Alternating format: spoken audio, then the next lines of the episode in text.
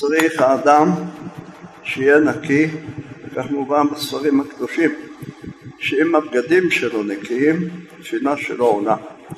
לכן אדם ישתדל לבדוק שהבגדים שלו אין בהם לכלוך, עושה שלום, בפרט הפנימיים, כדי שהתפילה תעלה למעלה. ואז לא יהיה דבר מעכב לחוסר שלום לתפילה לעלות. אחד הדברים גם, להיות טהור. טהור זה מקווה. ידוע שהמקווה, בעיקר בחודש אלול, מעלתו גדולה מאוד. מה יש במקווה שכל כך חשוב? העריך בזה רבנו ארי, וגם הרב ראשית חוכמה כתב באורך וברוחב. הוא גילה את הסוד של מקווה. ידוע שכשנברא העולם, קודם שהיה העולם היה מה שהיה, מה כתוב שם? והארץ הייתה תוהו ובוהו, חושך על פני תהום, ורוח אלוהים מרחפת על פני המים. אז היה בהתחלה מים. בהתחלה לא היה כלום, גם זה לא היה. אבל הקדוש ברוך הוא ממציא יש מאין, והמציא עשה מים. ומהמים האלה נעשה אחר כך הארץ, האבנים, ואפילו השמש, הירח והכוכבים, כל צבא המרום שאנחנו רואים זה גשמי, הכל נעשה מן המים, וגם האדם, האדם דומה למים, מה, מה מים? בכתר רבי הוא כותב בפירוש, שכאשר ברא השם את העולם, ירה אבן, גרגיר אבן מתחת כיסא הכבוד. לא יכולים להבין מה זה הגרגיר הזה, אבל גרגיר.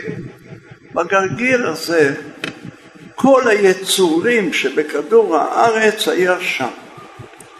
כאילו זה מין הגנים של כל הבריאה כולה.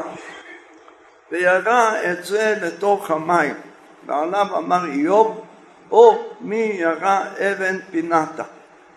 מי הוריד את האבן הזאת שהיא התפתחה וממנה היא אבן השתייה שיש לנו מתחת לכותל המערבי וממנה התפשטה, הלכה והתפשטה האבן הזאת ונעשה כל כדור הארץ ימים, נחלים, נהרות, מדברות, הרים וגבעות, הדומם כל הדומם נעשה מזה. ואז, והיה מים על זה, על, על הארץ היה מים. והארץ הייתה תוהו ובוהו, וחושך פני תהום, ורוח אלוהים מרחבת על פני המים. ואז אמר יהי אור ויהי אור, אחר כך כל סדר ששת ימי בראשית. עכשיו, מהמים האלה, אותו דבר נברא האדם. תסתכל, מה היה האדם בהתחלה? כל אדם מאיתנו שנולד ירה, אביו ירה מה שירה בתוך מעי אמו. טיפה אחת קטנה. והטיפה הזאת נכנסה בתוך המים שלושה ימים. ואחרי שלושה ימים נתהווה ממנה יצור. פעם זה זכר, פעם זה נקבה, כל אחד לפי מזלו, איך אומרים. ואז התפתח והעובר בימי אמו גם כן, גדל בתוך מים, זה ידוע. ועד שהוא מתפתח ומגיע שעת הלידה, המים יוצאים החוצה ואז יוצא הבלט בשעה טובה ומוצלחת. אז כך אותו דבר העולם היה. לכן אומר הרב ראשית חוכמה, כשאדם הולך טובל בתוך המקווה של המים, כך שהוא צריך טהרה, אם זה בערב שבת, אם זה סתם בבוקר, יום רגיל, שהוא רוצה לקבל שפע של טהרה וכדומה, וכן בערבי חגים, ערב ראש השנה, ערב יום הכיפורים, זה אותו דבר. ויכוון בשעה שנכנס לתוך המים, כשם שגופי טובל בתוך המים החיים האלה שהם במקווה של טהרה, אומרת המקווה הוא מחובר עם ההשקה, בהשקה הוא מחובר למים מי גשמים שהם ירדו מהשמיים, אז אני שואב טהרה, כך נשמתי למעלה תטבול בנהר דינור, זה נהר של אש, והנשמה היא אש, כן, האש לא פוגע בה, היא נטהרת.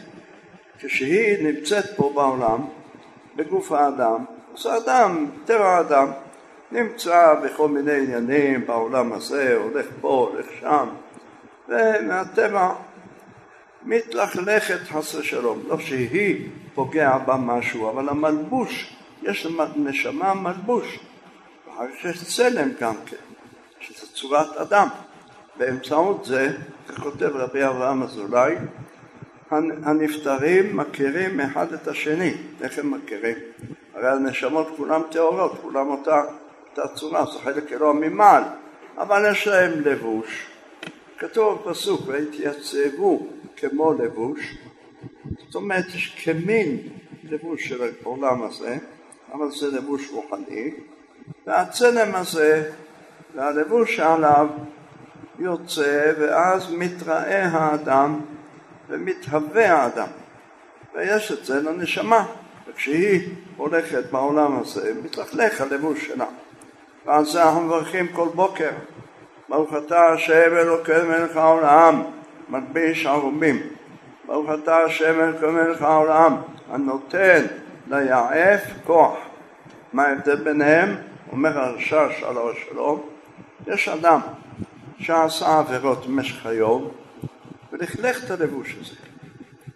ועולה למעלה בלילה לישון אפילו לא ישן בחצות נשמה שלו עולה והיא מתביישת.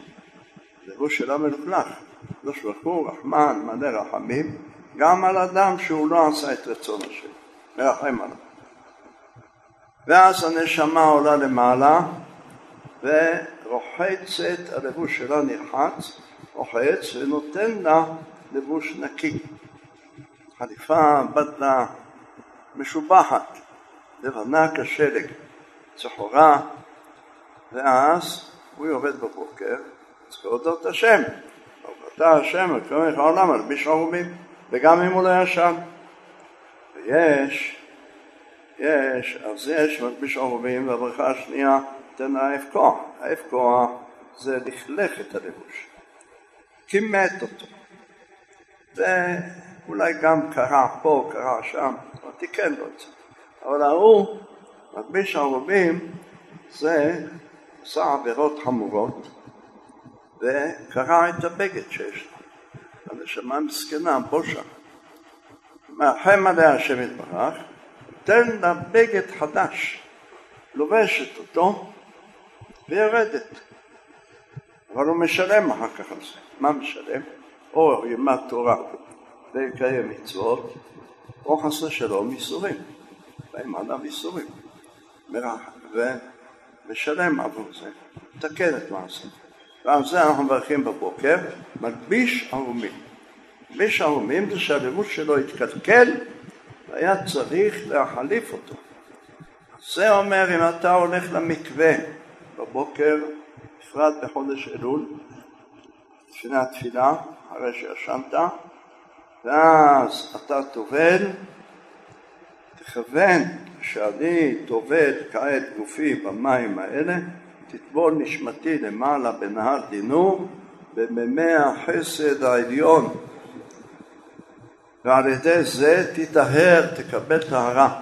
לכן זה עניין גדול שאדם טובל במקווה ואם הוא אנוס, כגון שהוא חולה, או כל סיבה רצינית אחרת, יש דרך לשתול ארבעים פעם את הידיים. לא צריך דווקא בכלא, אפשר גם בברז, ככה היינו הרבה חכמי הקבלה שככה היו נוהגים, פותח את הברז ורוחץ אחד ימין, שתיים שמאל, שלוש ימין, ארבע שמאל, עד 19 ימין, 20 שמאל.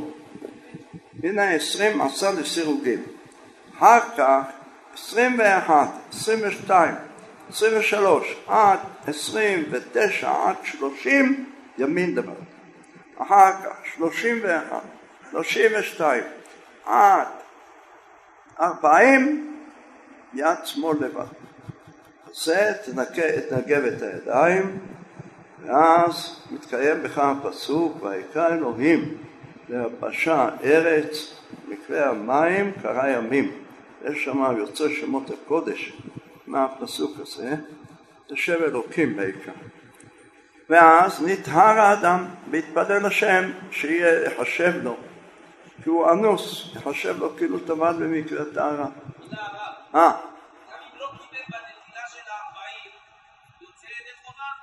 גם אם לא כיוון, עשה את הנטילה כפי שאמרנו, עשה את זה ברחיצת הידיים תחת הברך, ימין שמאל ימין שמאל עשרים פעם, אחר כך עוד עשר פעמים רצוף ימין, עוד עשר פעמים רצוף שמאל, ביחד ארבעים. זה יצא ידי חובה והשכינה חוזרת שורה עליו והנשמה שלו נטהרת והתפילה שלו מתקבלת. אנחנו צריכים שהתפילה תקבל. ועוד דבר אחד רבותיי, אני אעשה אותו בקצרה, עניין של הסליחות. עניין של הסליחות רבותיי, תדעו, זה לא להחתים כרטיס. היום חושבים, זה כמו שאני עולה לאוטובוס, ושם יש לי כרטיס, קוראים לזה רב קם, מחתים אותו, וזהו, עמדתי, ישבתי, ירדתי, שתיים, שלוש תחנות, ארבע תחנות, הגעתי ליעד, שלום ולא להתראות, מחר עוד הפעם וכן הלאה, זה לא כך. זה לא כך רבותיי, זה לא סליחות. זה לא סליחות. בפרט שהוא קוראים את הסליחות, הוא מתחיל החזן. אנשי אמונה עבד בהם וחוכמה עשיהם, הם כבר אומרים, דוחים את הגזרות, היו לחומה מעשה ביום זעם. הוא ממשיך עוד, עוד פעם, עוד שתיים קדימה. אתה לא, אתה לא מבין מה הוא אומר. טו-טו-טו-טו, דרכיך רחום וחנון, אל מלך יושב וכולם צועקים. הרב חידה כותב, צעקות בסליחות זה לא כוונה. ככה הוא כותב. הוא אומר, זה לא נקרא כוונה. אדם שאומר בנחת הסליחות בכוונה, ואפילו יאמר קטע אחד יגיד אותו, יגיד קצת דמעות איתו, שווה את כל הסליחות אם יעשה אותו שעתיים, עם כל הפיוטים וכל המנגינות שיעשה. לא שהוא לא רוצה את המנגינות האלה, הוא רוצה מאיתנו לב שבור, ברחמיך הרבים באנו לפניך, כדלים מוחרשים דפקנו דלתך. דן ורש ככה מדבר, ככה צועק שמענו מרעות, שקלן מצרות, מה אתה שומע? אתה אפילו לא יודע מה הוא אומר. זה לא כך. הרמ"ק כתב, בן משה קורדווירו, אומר שמי שצועק ותובע, אם זה רפואה, אם זה פרנסה, אם זה מחילה, ואומר בקולי קולות וצועק, מבקש, אומר זה שורש עשיו. דרך עשיו לדבר בעזות, בתוקפנות, בחוצפה, מבקש, לא ככה מדברים עם מלך. אתה תעמוד ליד מלך, תדבר איתו בצורה כזאת, תדבר איתו בנחת. תגיד לו, אדוני המלך, אני חטאתי, אני אביתי, אני פשעתי. אני יודע, יש לי יצרה רע, ואנחנו בשר ודם, גלוי ידוע לפניך, בבקשה. כל זה יחשוב בליבו. והתחנן לפני הבורא, ואז הבורא יקבל את תפילתו. אבל כשאדם חושב שהעיקר להלהיט ולגמור כמה שיותר דפים בסליחות, יאללה בוא נלך הביתה, נעשה על האש, נאכל, אני יודע, תנור, נאכל, נדע, כל מיני דברים אחרים, זה לא, זה לא נקרא. זה לא, הוא נשאר אותו דבר, הרב יסוד לשורש העבודה כותב, מי שמתפלל או אומר סליחות או אפילו מתענה ואחרי התענית אוכל כמו בהמה חוץ מכבודכם, חוץ מכבוד בית הכנסת, אוכל וזולל כמו נשאר אותו דבר, אומר יותר טוב שלא היה מתענה בכלל. אדם צריך להיות שונה אחרי הסליחות מאשר היה לפני כן. רוחץ את עצמו ועומד בהכנעה לפני מלך מלכי המלכים הקדוש ברוך הוא קורא את י"ג מידות של רחמים כמו שהודעת לענה מקדם, מה כתוב שם? פתחו פרקי דרבי אליעזר, כתוב שם, זה מופיע בסליחות אה, של תרחם ציון, תראו שם, איזה, מי שקורא את הקטע שם בוכה, איך משה רבנו עולה למעלה לבקש רחמים על ישראל אחרי מעשה העגל, פרשת כי תישא. ושמתיך בנקרת הצור, וספקותי כפי עליך עד עוברי. והיה בעבור כבודי, ושמתיך בנקרת הצור. מה זה נקרת הצור? יש למה, אנחנו לא יודעים מה זה אפילו. לא יודעים מה, איזה צור, איזה סלע, הר, שיש שם נקב. הוא הכניס את משה רבנו בפנים, כי המלאכים אמרו מה הוא עושה פה. מיד אמר לו, ומשה פחד, אמר לו הקדוש ברוך הוא, אל תשב, אתה תיכנס בו, ואיך אמר, ואיך אני אדע שאתה עובר כדי שאני אקרא לפניך? אמר אני, ברגע שתראה, תרגיש שידי על ראשך, תבקש. זה כמו שנתן הענה מקדם, זה פחד. משה רבנו היה בפחד, אז מה אנחנו צריכים לעשות? אדם צריך לדעת, להזדעזע שאומר י"ג מידות של רחמים זה אינם חוזרות ריקם, רבי יוחנן כותב אלמלא מקרא כתוב ואפשר לאומרו מלמד שעבר לפניו הקדוש ברוך הוא כחזן העובר לפני התיבה התעטף בטלית ואמר השם, השם, מה זה השם, השם אני הוא קודם שחטא האדם אני הוא אחר שחטא האדם וחזר בו. אל תחשוב שהשתניתי. בן אדם אם חוטא לשני אז הוא סולח לו אבל זה לא נשאר, נשאר לו בלב משהו. זה לא אותו דבר. אבל אצל הקדוש ברוך הוא זה אותו דבר ויותר מדבר גם. זה אוהב אותו אהבת נפש. כמה הקדוש ברוך הוא אוהב אותנו? בתנאי שנשו בתשובה. תתקרב אליו. ואז הוא נשאר ער, רחום וחנון, ערך, אפיים וכולי. צריך להגיד את זה בפחד, באימה, לא בצעקות של לא יודע מה. לא, לא הבנתי מה זה. נכון שאנשים רוצים להתעורר, אז הם מתעוררים, אבל, אבל לא לעשות אה, אה, כל, כל הסליחות בצעקות, בשאגות, ובזה, ולהגיד תפילת על המרום. איך אתה תפילה? היית שם.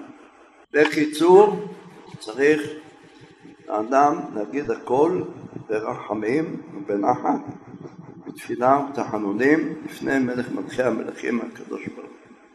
וגם צריך לדעת שהימים האלה זה הימים שאנחנו ארבעים יום עד יום הכיפורים, לכן עשינו עטרה. זה לא אומר שגמרנו הכל, והכל נחתם. זה רק מתחיל, צריך כעת, בוחנים אותם. יום יום, שלוש תפילות ביום, שחרית, מנחה, ערבית, לא לשכוח, להתפלל בזמן, להגיד תפילות בזמן, הכל כמו שצריך, וכן הלאה. היה עליו השלום, חם שלום כהן, לפני שבוע היה השנה שלו. פעם אחת באו אליו בחורים, יותר נכון, תפקיחים, שתיקה למדו בישיבה. אז הם רוצים לפתוח אה, בית הכנסת, פתחו, אבל באו לשאול סדר היום בתפילה. אז הם אמרו לרב שהרבה מהאברכים אמרו אם תעשו את התפילה קצת יותר מאוחר יבואו יותר אנשים, אנחנו נבוא יותר. יש הרבה שלא יכולים להגיע בזמן, הולכים לשטיבלח, לא יודע לאן הולכים, בשבת, חג. מרחם. אה, אמר להם מה? אמרו לו אחרי זמן, סוף זמן קריאת שמע. יענו, אפילו שלמגן אברהם, למגן אברהם הם לא יכולים, אז אה, יאחרו קצת. נו, ומה אתם קוראים לבית הכנסת? בית כנסת בני תורה. אמר להם, זה בני תורה? זה תורה ואתה תורה ושתה למיה, תורה באלף. שור הבר. שמעת, שבוע שעבר פרה הלכה ברחוב בכביש אחד, תהילה באמצע, עצרה, עצרה את כל התנועה. והיא חשבה שהיא גויסה למשטרת התנועה. כן. נגמר השוטרים, הביאו פרות. פרה הולכת. לכו אז זה תורה, אמר להם זה בני תורה. בני תורה צריכים לקום בנץ החמה, אבל טוב. נגיד שישבת בלילה, למדת, אבל תתפלל עד שמא שוכבך וקומך. איזה דוגמה אתה נותן לילדים שאתה קם מאוחר? למה אין סדר יום? למה היום מתחיל צולע? למה להתפלל תפילות עם דילוגים? הימים האלה, רבותיי, של אלול, צריך להתפלל כמו שצריך. תפילה שלמה, לא רק העיקר הוא, הוא עשה סליחות, די. עכשיו הולך לדבר, הולך לאכול, הולך לשתות, והולך לישון בשעה שלוש.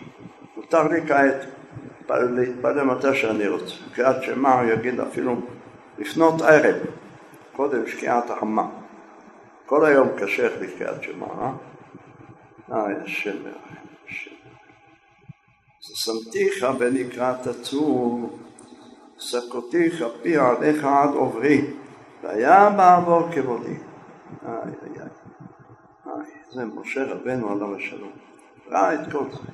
ביקש רחמים עלינו. אז כן, אדם צריך לומר י"ג מידות של רחמים, ולכוון להיות כזה. להיות רחום, להיות חנון, להיות ערך, אפיים, חסד ואמת.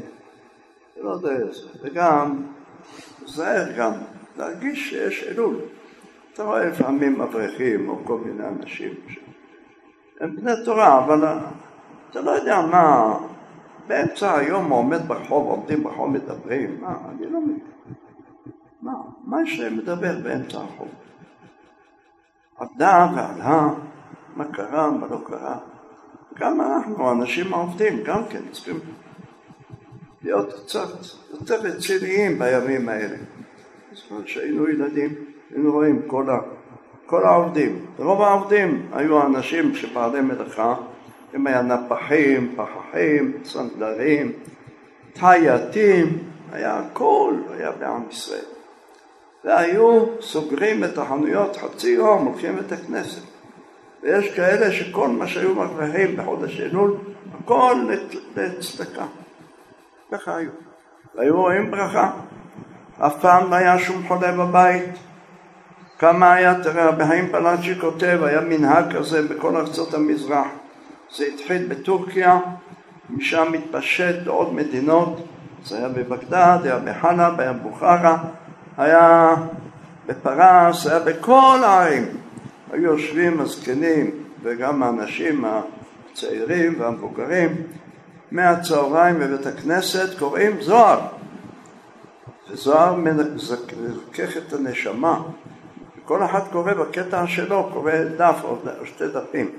למעשה עם הרשע שהיה, שעלה ברגל, עלה לירושלים? מסונעה, בדרך עצר בבגדד.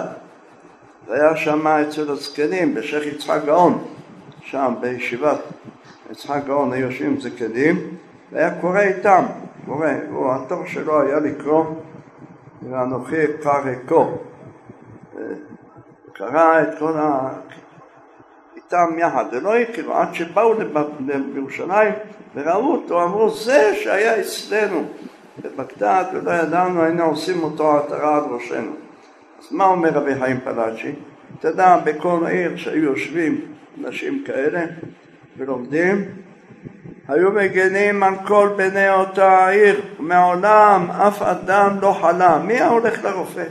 תגיד לי, לפני חמישים, שישים שנה, אתה שמעת מישהו הולך לרופא, קופת חולים בכלל? אף אחד לא היה בקופת חולים, אנחנו לא היינו בקופת חולים. זה היה נחשב בקופת חולים, זה איזה מסכן חולה אנוש או חולה לא יודע מה, כרוני. אף אחד לא היה לו לא קופת חולים, לא כלום. אולי פעם בכמה שנים היה צריך ללכת רופא עור, שזה בעיה. כולם היו בריאים. הוא אומר, ולא מת איש טרם זמנו, ולא אישה בלידה התקשתה, וכולם היו חיים, חיים הכי טובים. והביאו ילדים, וגידלו אותם, והיה להם פרנסה, והסתפקו במועט, והיו מודים לשם, והיו אוכלים ושותים ושמחים. מה זה? אני זוכר, היו אנשים, משפחות שלמות, הייתי רואה אותם, אפילו פה בשכונה בבוכרים. יושבים בצהריים, היה להם אוכל, היו לוקחים אבטיח. אוכלים פיתה עם אבטיח. כולם באמצע, אבטיח באמצע החצר, וכל בני הבית מסביב, כל אחד אוכל איזה חתיכת אבטיח עם לחם, שבע, ואיזה ברכת המזון, איזה מנגינות, איזה מה הוא עלה, מה שאכלנו יהיה לשובעה, מה ששתינו יהיה אם נותן לי אחד אבטיח, יגיד לך, לך מפה. אז ככה היה, והיו בריאים ומאושרים. אתה לא ראית את זה. אני ראיתי את זה פה ברחובות האלה. ראיתי, ילד. כן. היו הרבה דברים יפים. היה. ואז הודו לשם. הודו לשם כי טוב, כי לעולם לא טוב. וכן על זה הדרך. לכן אדם ידע, צריך להיות שמח בחלקו ולעבוד את השם. זה חודש של רחמים וסליחות שהקדוש ברוך הוא מרחם עלינו. אבל מחכה שנתקרב אליו. ולא העיקר עוד פעם הניגונים, סליחות, אתה שומע סליחות, שרים את זה ברדיו, אישה שורה, אישה שרה, יא שמה אביונך, שמענו דבר כזה בחיים. איפה הגענו? דיבר אותו רבי יהודה הלוי, איזה מילים יש שם. כבודם ועוונם, מחבר ובזדונם, ואם לא תעשה למענם, עשה צורי למענך. זה המילים של רבי יהודה הלוי. לכם את זה עושים תרבוקה, קומפוזיטורים, מה זה? מאיפה הגענו? אז בקיצור, שם מרחם. אז מה אומר לך? תניח להם, תניח להם, זהו. בינתיים הדור מידרדר, יורד עוד. אז לאן נגיע? איפה הקו האדום, תגיד לי? אין קו אדום, מזיזים אותו כמו הקו של הכנרת, זה שעבר. קו אדום, קו ירוק, קו סגול. אז בקיצור הדברים רבותיי, צריכים להתחזק. חתם סופר עליו השלום וגם הרב בני יששכר, שניהם כותבים, כותבים תדע, תדע ידיעה חשובה שמה שכתב הגאון החידה, מה כתב שם?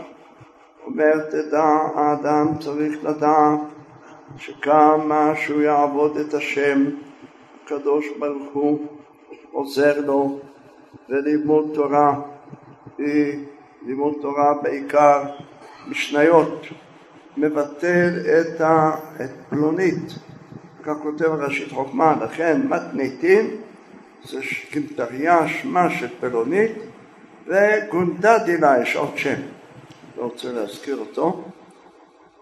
אלה הכוחות של הסיטרא אחרא שמסיתים את האדם לחתום ולעשות עבודות על ידי שאתה לומד משניות או לומד מה שאתה יודע ללמוד. אתה מבטל ומרסק אותם, מפזר אותם לכל עבר. לכן אדם צריך להתחזק ולטהר גם את מחשבתו. מחשבות, איך מתארים מחשבות? זה באמת עבודה קצת קשה. באים לו מחשבות או הרהורים באמצע התפילה בעיקר, או בלימוד תורה, סתם ביום. להיזהר מאוד שהמחשבות שלו יהיו טהורות, כדי שהתפילה שלו לא תתפגם, תעלה למעלה, בפרט החודש הזה. אז אומר המחשבות האלה ידע האדם להתפלל לפני השם יתברך, ורחמים בכל יום שיתפלל אליו ושיש שני דברים, אחד העין ואחד הלב. אז קודם כל לשמור את העיניים, שהולך ברחוב לא ילביט אנה ואנה, ימינה ושמאלה, אלא רק בתוך ארבע אמות. ואמרו על רב שהיה מסתכל רק בתוך ארבע אמותיו. מה העניין? שאמרו, א', זה עניין של ענווה, ולא זה, היה רוצה לזכור יום המיטה, שבסוף האדם יש לו רק ארבע אמות בעולם. קבר שחוברים אותו, היום גם אמות אין, זה תלוי איזה קומה הוא יהיה, כבר של הציבור.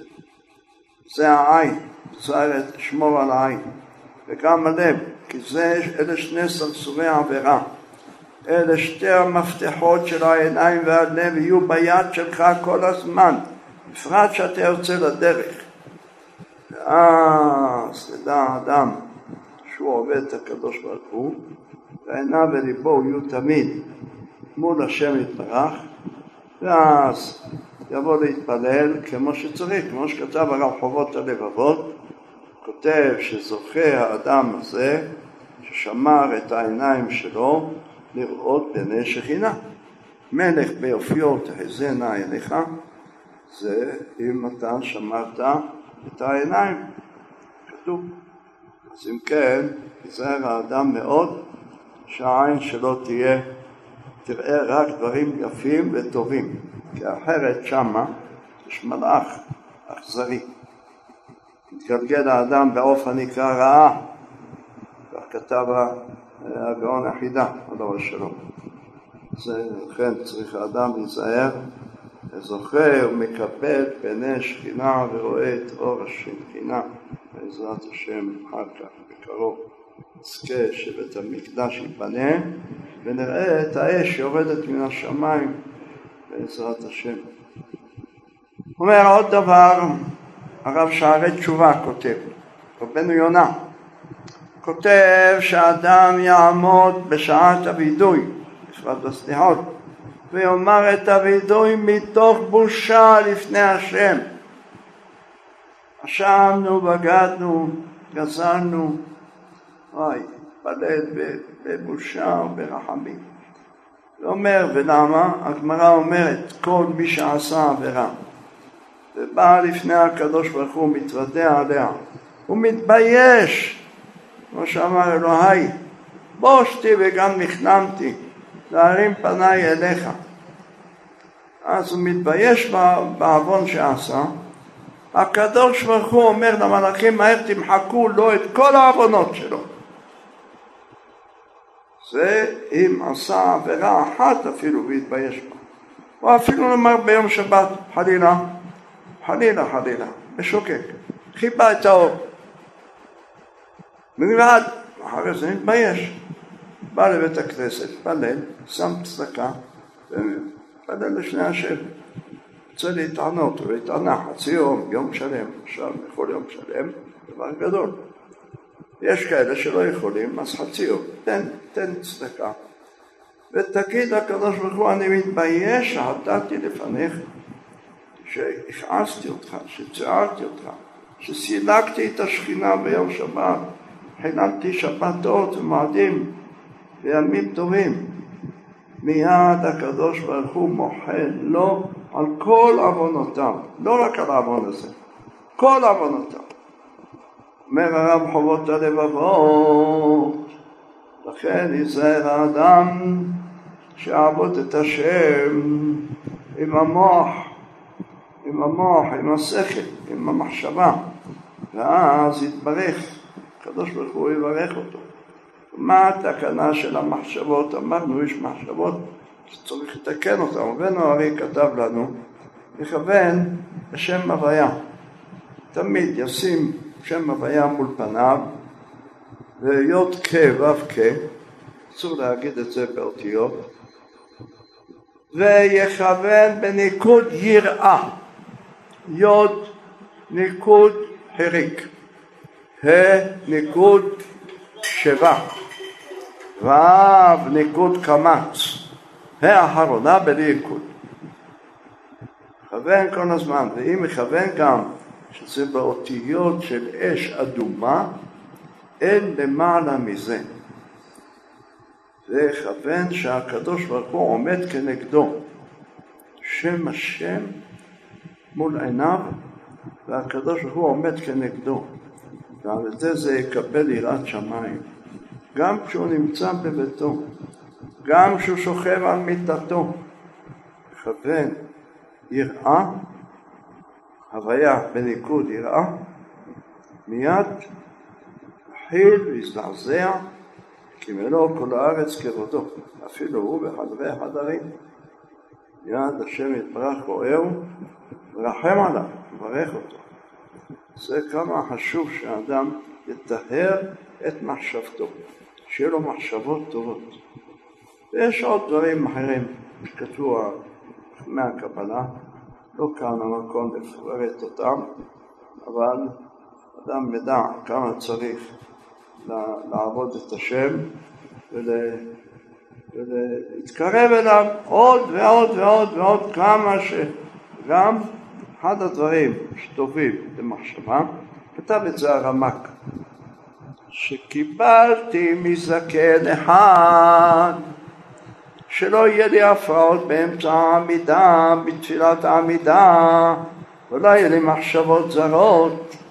לומר קודם התפילה, פסוק אש תמיד תוקד על המזבח לא תכבה.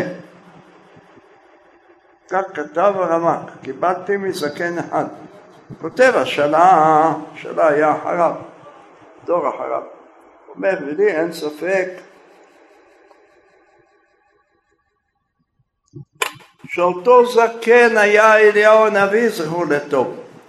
מרוב ענוותנותו של הרמק לא רצה לכתוב שאליהו דיבר איתו, אז אמר קיבלתי מזקן אחד. ומה העניין של אש תמיד תוקד על המזבח? מה זה קשור?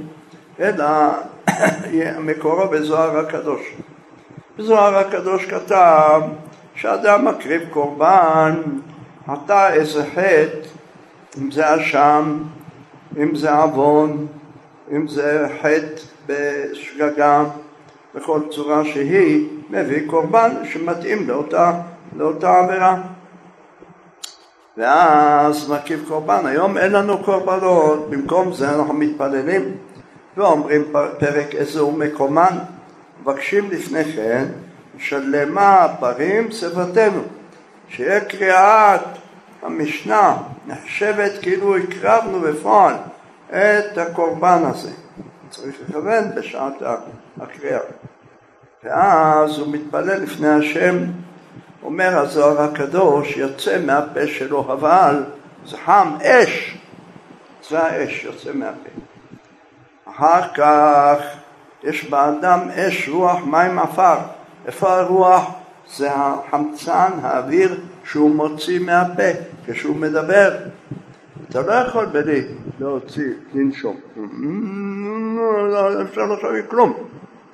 אתה צריך לבטאות את המילים. אז זה רוח. מים, אומר אם תשים זכוכית מול הפה שלך ואתה מדבר, יהיה מים. יש אבל, יוצא מים. לכן אדם כדי לדבר הרבה צריך לשתות. מים. ועפר זה הכלים של הגוף. חך גרון, לשון, שיניים ושפתיים. זה אומר בשמו ברוך הוא, בזוהר הקדוש. אומר אז יש לך אש רוח מים עפר. ואז עולה התפילה למעלה. ואתה נקרא מזבח, הגוף שלך זה מזבח, למה? כי אתה לא אכלת, באת בשחרית, מי אוכל לפני שחרית? אף אחד לא אוכל לפני שחרית. קיצור, מגיע לתפילה, פלל, פלל לשם. אומר רבי, שמעון בר יוחאי, אבל איפה האש? איפה האש? אומר האש זה המחשבה שאתה חושב ומכוון בתפילה. מכוון, ברוך אתה השם אלוקינו ואלוקי אבותינו לאברהם, אלוהי יצחק ואלוהי יעקב. ומכוון, אברהם, יצחק, יעקב, כל אחד איך עבד את השם. האל הגדול, הגיבור והנורא, האל עליון, מכוון בתפילה, מילה מילה. על ידי הכוונה יורדת עמוד אש מהשמיים על הראש שלו, דבוק על ראשו. מאיפה יש לנו ראייה שיורד אש מהשמיים בשעת התפילה ואם אדם מכוון, אה? יתרו? עכשיו מעשה. נו. נו. עם רבנו הארי. היה מעשה ששבת אחת, פעם אחת, רבנו הארי היה לו בת, ולרבי רבי יוסף קארו, בעל השולחן ערוך, היה לו בן, וחיתנו אותם יחד, והיה שבת חתם בצפת. ובאו המוזמנים לבית הכנסת של רבנו יוסף קארו.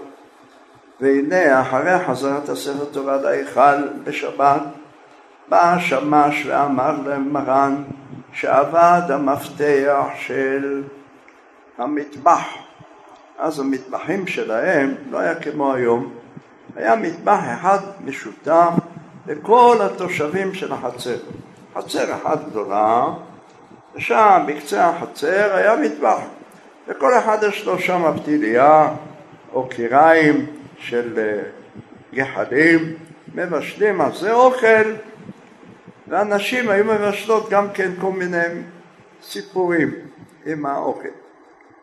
והיו מבשלות, וכל אחד נותן את השנייה מתכון, והיו חיים בשלום, בשלווה. אז שם הכינו את החמין, ומרן הזמין את כולם שיבואו אחרי התפילה אצלו הביתה כדי לעשות סעודת חתן. וכלה. אז הודיעו למרן שהמפתח של המטבח עבד. עכשיו אי אפשר בשבת, מה יעשה? יביא גרזן, לשבור הדלת? לא היה. היה פעם אחת פה, שכונת הבוכרים, לא יודע אם אתם זוכרים, לא משנה, היה, הלך ביום שבת עם גרזן ביד. לא, לא, לא, שמעון, איפה אתה הולך? אמר, החמין נשרף, חמין נשרף. מה המנסה?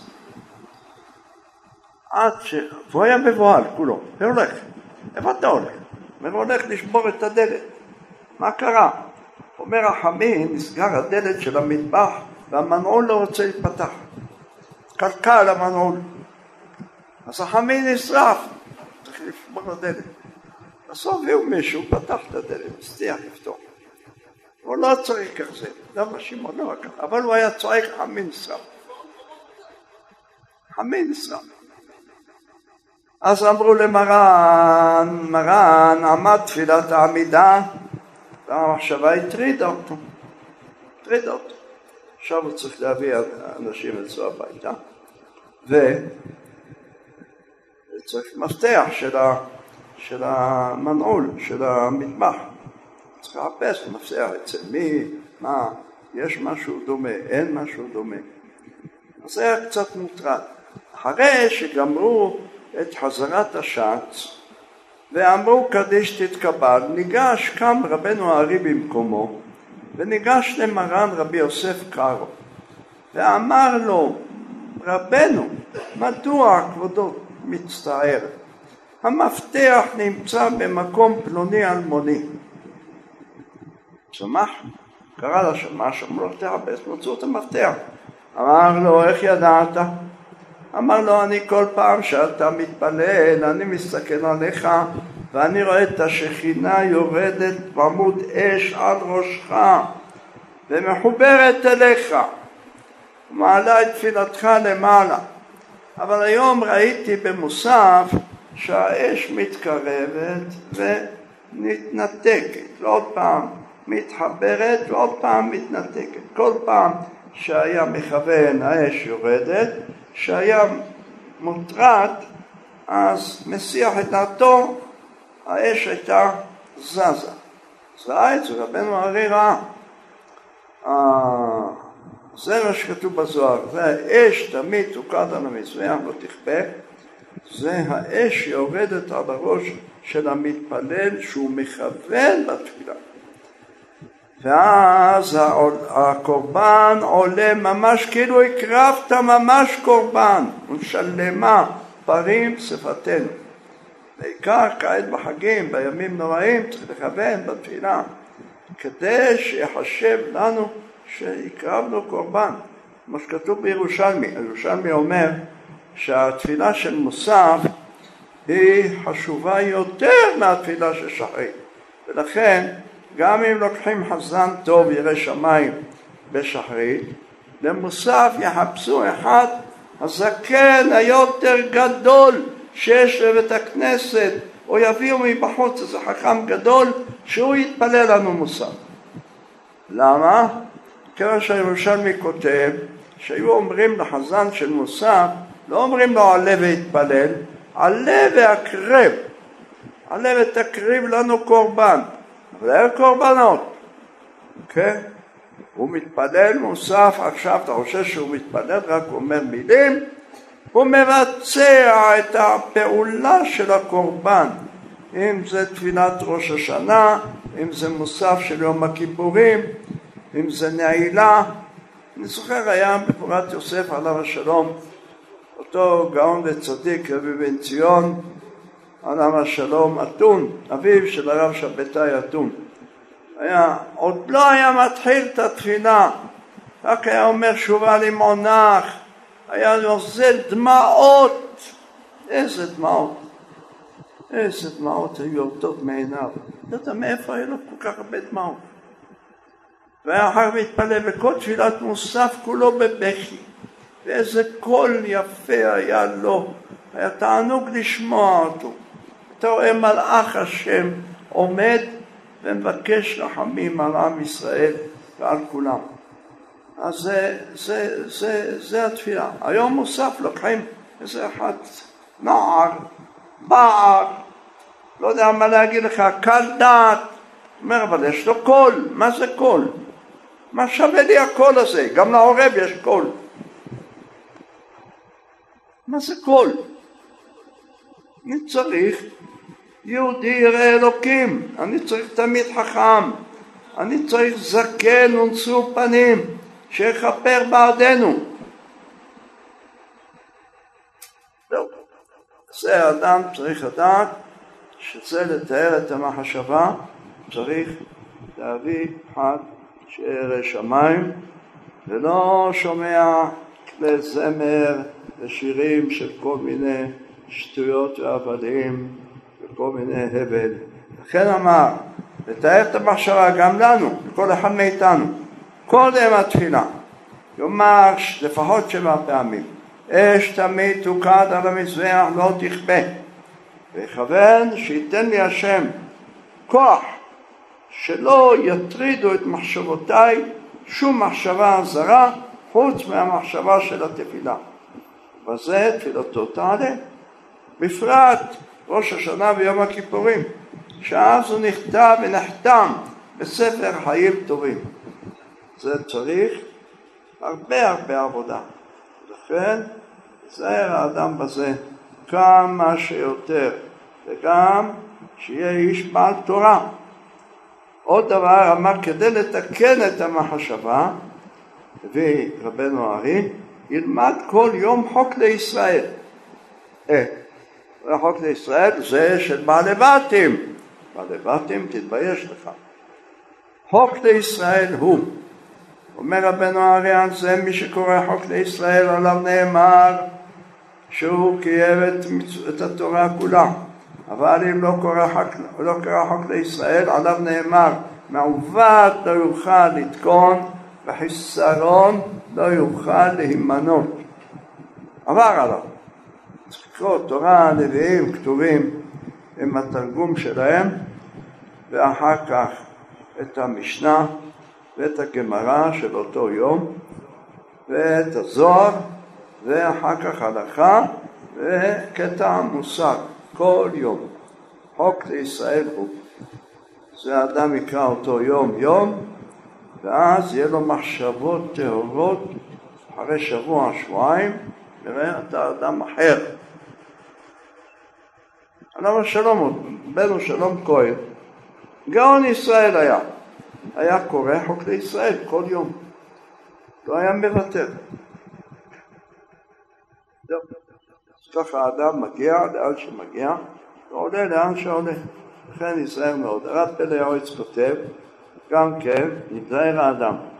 יום שהוא לא למד תורה, יום שהוא לא עבד את השם, הוא לא אמר סליחות, יחשוב שהיום הזה הוא לא היה יהודי. אלה המילים שלו.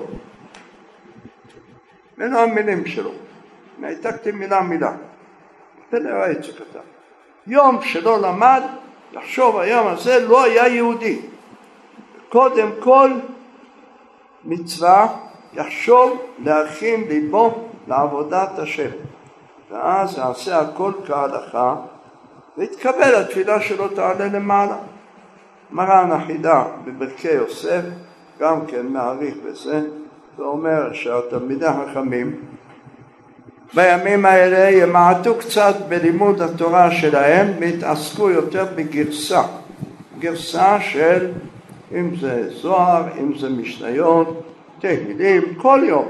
אחד המרבה ואחד הממעיט ובלבד שיכוון ליבו לשמיים. יש עוד דבר אבל אני רואה שהזמן כבר רץ לא נוכל לדבר. אולי מחר תזכירו אותי נוכל לדבר בעניין המגולגלים. זה נושא, רבותיי, שכל אחד מאיתנו צריך לדעת. למה? כיוון שביום הכיפורים אנחנו מתפללים ובוכים על חטא שאנחנו חייבים גלגול בדומם, בצומח, בחי, בלתי מדבר וחי מדבר על חטאים שגרמנו פגם ומום ב-284 איברים של אחרים, 375 גידים של גופם ורוחם ונשמתם, נשמה לנשמתם. מה זה? מה, מה, מה פירוש גלגול? מה זה הגלגול הזה? אז אני אגיד לכם בקצרה שתי מילים שתדעו מה, במה דברים אמורים. רבנו הארי בפירוש כותב, זה לא דברים שמצאנו באיזה ספרים. רבנו הארי בשער הגלגולים בהקדמה למד ח' כותב שאדם, יש אדם שהוא חי. חייב, אדם, אתה רואה אדם ברחוב, חבר שלך, אח שלך. ואפילו אתה. אומר, פתאום עשה איזה מצווה יקרה מאוד. מאיפה בא לו הכוח לעשות את המצווה? מוכרח לומר שהתעברה בו איזה נשמה של צדיק שבא מעולם האמת וסייעה אותו בעשיית אותה מצווה. ולפי גודל החשק והכוונה שלו בקיום המצווה, כך תישאר אותה נשמה בגופו ולא תלך ממנו. אבל אם יבוא לו איזה עבירה או איזה מחשבה זרה, היא בורחת. לכן ישתדל האדם תמיד לעשות מצוות מהלב בלי לספר לאף אחד, ויעשה בינו לבין קונו ובזה יבואו נשמות קדושות מדורות קודמים וקודמי קודמים. לפני מחמש מאות שנה, יש מאלף שנים, יכול להיות מכל מיני תקופות. ויבואו לסייע לו. אחר כך הוא כותב, וכשם שיבואו לו נשמות של קדושים וצדיקים, אם הוא רשע ובוחר בדרך רעה, יבואו נשמות של רשעים שמתו לפני אלף שנים וייכנסו בתוכו ויחטיאו אותו ולכן הוא אומר אם ראית אחד מסית נגד התורה כמו שיש לנו היום ברוך השם וצועק ונלחם בתורה תדע שהתגלגלו בו נכנסו בו לא מגלגול עכשיו נכנסו בו נשמות של רשעים והם המקלקלים אותו והם אומרים לו לעשות כל מיני דברים. אבל הוא אומר זה מעלה שהם בתוך גוף של בשר ודם, מה צריך לעשות? אז הוא כותב שם כל מיני עניינים, רבנו הארי. הוא אומר שיש כאלה שמתגלגלים באבן דומם, כמו אצל נבל, וימס ליבו ויהי לאבן. למה? כיוון שהוא היה בלעם לפני כן. זה היה אותו אחד לאחריתו, יהיה נבל, קורא דגר ולא ילד, עושה עושר ולא במשפט, בחצי ימיו יעזנו. זה היה בלעם שמת בחצי ימיו, ואחריתו יהיה נבל. זה נבל הכרמלי. קיצור הדברים, כותב שם, ויש, התגלגל, שזלזל בנטילת ידיים, התגלגל במים, מים זורמים. ככה הוא כותב. ויענה שיש עליו שוטר שכל פעם הוא מרים את הראש שלו מהמים הוא זורק לו את הראש עוד פעם בתוך המים. ועוד פעם. ואנחנו לא רואים. ואתה לוקח איתו ידיים. אם אתה נוטל ידיים בכוונה ומברך בכוונה, אתה יכול לתקן אותו. אומר תאר לך וכן הלאה. אז יש רשימה ארוכה, זה, זה נושא לא בשביל עכשיו, בלי נדר אם נרצה מחר, אם השם יעזור, מחר נדבר בזה, ואלה נשמות של רשעים, ולפעמים נכנסים בתוך האדם, מסיתים אותו לדבר עבירה, והוא לא יודע מאיפה זה בא לו פתאום. פתאום קם אדם בבוקר ונהיה משוגע, נהיה מטורף. אומר אותו הדבר חולה, לא עליכם, אחרי שהוא קם מהחולי, יש שקם מהחולי ונהיה צדיק, ירא אלוקים, מתחיל להתפלל כמו שצריך, זה נכנסה בו נשמה של צדיק, הקפאה אותו, עזרה לו להתרבות, והיא עוזרת לו כעת בעבודת השם. ויש הפוך, הוא עברי, אבל נהיה רשע, התהפך. מה קרה לו זה? אז הוא עבר ניתוח. אז מה אם עבר ניתוח? המוח ברח, אבל באה נשמה של רשע, נכנסה בתוכו. ולמה זה קשור לעכשיו? אומר כך, יש ארבעה חודשים בשנה שאפשר לתקן את הנשמות שהן משורשנו, שהן נפלו בתוך האבנים, בתוך הדומם. דומם זה אבנים, זה מים, זה גבעות, הרים, גבעות, כבישים, כל הדומם, העצים, אבנים וכולי. ואז יש להם ארבעה חודשים שהם עולים בהם. מי הם ארבעה חודשים? אב, אלול, תשרי, חשוון. אלה החודשים, ארבעה חודשים בשנה, שעל ידי שאנחנו מתפללים בהם כהוגן, ואלה החודשים של תפילות. כן, אתה מעלה אותם ממדרגת הדומם למדרגת הצומח. לכן עכשיו עוד מעט מתחילה עונת הזריעה והפריחה וכדומה. אחר כך צריך לעלות, זה לא הולך ככה. צריך שיש סדרה של עוד ארבעה חודשים שהם צריכים לעלות ממדרגת הצומח למדרגת החי. ואיך זה על ידי שיבוא איזה שור או פרה, לא זאת שהולכת בכביש אחד. תבוא פרה במרעה ותאכל את העשב הזה, וכן הלאה. ואז הפרה הזו אחר כך יחלבו אותה, ואתה תברך על החלב שלה, אתה תתקן את אותה נשמה שעלתה מה, מהצומח לבעל חי. מתי זה? הוא אומר גם כן בארבעה חודשים אחרים, בהם ניסן, אייר, סיוון, תמוז, תחילת חודשי הקיץ, האביב והקיץ, ניסן, אייר, סיוון, תמוז. ואחר כך יש עוד ארבעה חודשים שלא אמרנו שדילגנו עליהם, שמה עולה ממדרגת החי למדרגת אדם על ידי ששוחטים את הפרה, על ידי ששוחטים את התרנגול, על ידי שלוקחים את הדג ואוכלים אותו ביום שבת או ביום חול, מברכים עליו.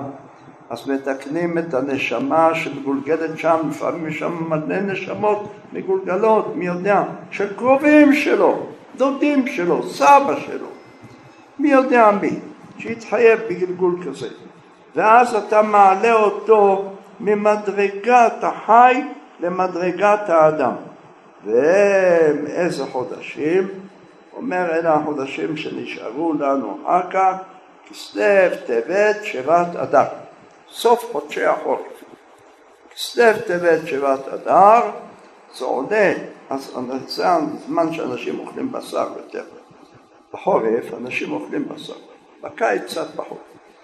אז בחורף אוכל בכסלו, טבת, שבט, אדר, בתנאי שזה כשר למהדרין ושוחט ירא אלוקים, והכל היה כמו שצריך, עולה למדרגת אדם ונתקן. ואז הוא אומר, על ידי זה אחר כך זוכה להעלות את הנשמות האלה, הצדיקים, אומר, הם מתחברים איתו עם אותם הנשמות ומעלים אותם למעלה. השם יזכנו שנתקן בגלגול זה ולא נצטרך לבוא בגלגולים אחרים חס ושלום ונזכה לתקן את העולם ולעזור לאלה שצריכים עזרה, גם הרשעים צריך להתפלל עליהם, שישובו בתשובה שלמה ויקימו, יקימו עוד ועוד ועוד עניינים טובים ומוצלחים. תזכו לשנים רבות, תיכתבו ותחתמו בספר חיים טובים, אתם וכל אשר לכם. כן יהי רצון לומר אמן.